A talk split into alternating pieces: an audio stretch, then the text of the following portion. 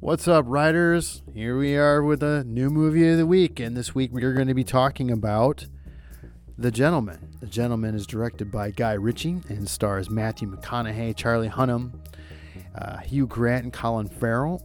But before we get into that, do not forget to subscribe to Ride Home Reviews on your favorite podcasting platform, whether it's Apple Podcasts or or uh, Spotify as well as like Ride Home Reviews on Facebook and Instagram.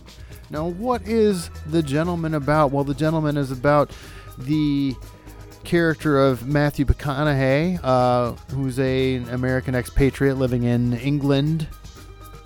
Kind of an odd sense, but he's a quote unquote drug kingpin who's looking to move on, retire, if you will, just do something else and sell off his his uh, his whole business. However, there's some double crosses and triple crosses and there, so on and so forth. You know, typical Guy Ritchie stuff.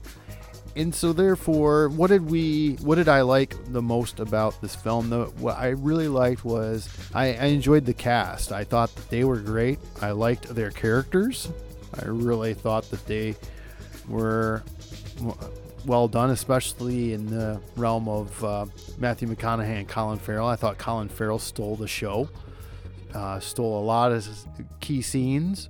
Um, he was just absolutely fabulous, and um, I thought Henry Golding was really well good, good as well. And surprisingly, I mean, you saw him as you know uh, the husband in that um, Anna Kendrick movie with Blake Lively, and uh, you know, and with Constance Wu, and, those two movies, and uh, those movies, those names of those movies are slipping my mind right now. But you know, um, yeah, it's just those characters were were well, well developed by those actors, and I thought that they made them their own, and it was nice. And also, the music was good. The music was great in this film, and really.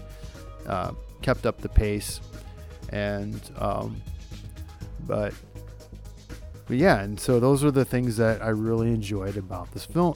Film. Now, what I did not care for was that I just felt like this was a flat Guy Ritchie film. It just didn't have the punch that a typical Guy Ritchie film has.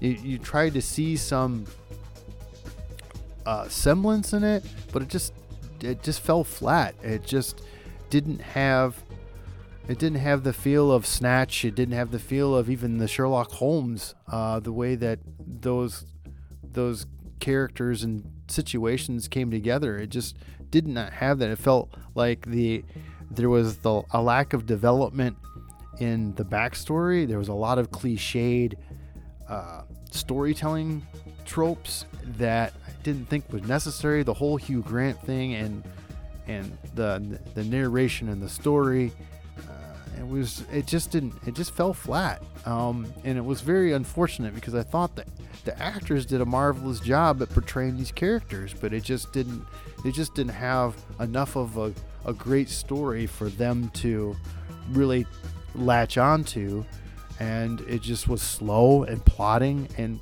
I mean there were moments where you're like, okay, now it's starting to pick up, and then it just paused and moved to the next. It just didn't have, like I said, it didn't have the same visual and um, pacing that a typical guy Guy Ritchie film would have, and it was a little disappointing in that regard. So, so yeah, I wouldn't I wouldn't say that this this was definitely not one of his his best outings and what to watch for.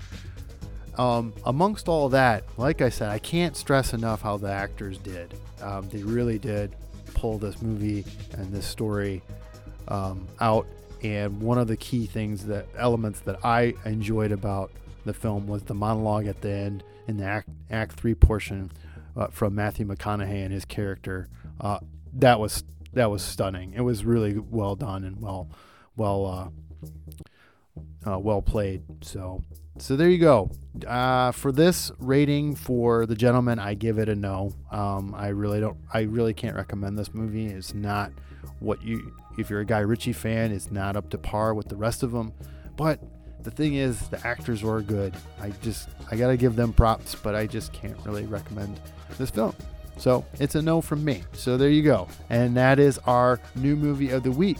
So, like I said, don't forget to subscribe to Ride Home Reviews on your favorite podcasting platform. We do reviews every Tuesday and Thursday at 6 p.m.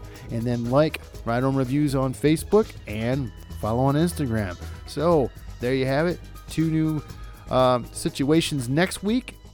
So until next that until that time, watch something cool.